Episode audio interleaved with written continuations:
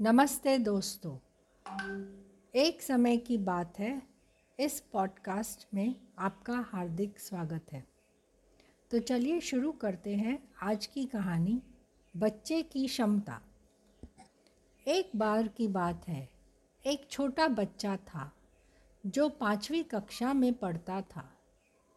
उसकी कक्षा में हर कोई सोचता था, वह सबसे बेवकूफ़ बच्चों में से एक है।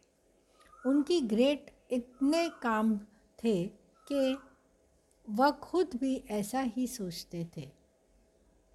उनकी माँ जानती थी कि उसका लड़का स्कूल में पूरी क्षमता तक नहीं कर सकता, इसलिए उसने तीन नियम बनाए। उसे सप्ताह में केवल एक दिन टीवी शो देखने की अनुमति थी।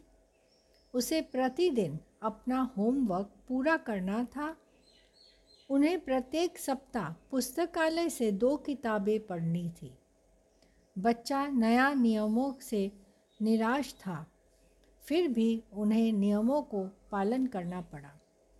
बच्चे अपनी विकास के पथ पर आगे बढ़ते रहे और अपने स्कूल में एक नेता बन गए।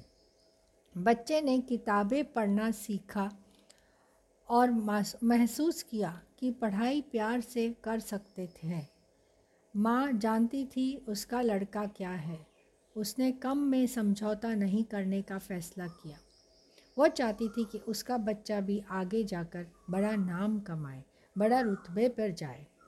उन्हें एक ऐसा तरीका दिया, पाँचवीं कक्षा में बेवकूफ़ माना जाने वाला वक्त लड़का विश्व प्रसिद्ध दो सर्जन बन गए। वह लड़का बेंजामिन करसमन है। जो अब एक प्रसिद्ध न्यूरोसर्जन है, लेखक और राजनीतिज्ञ भी है।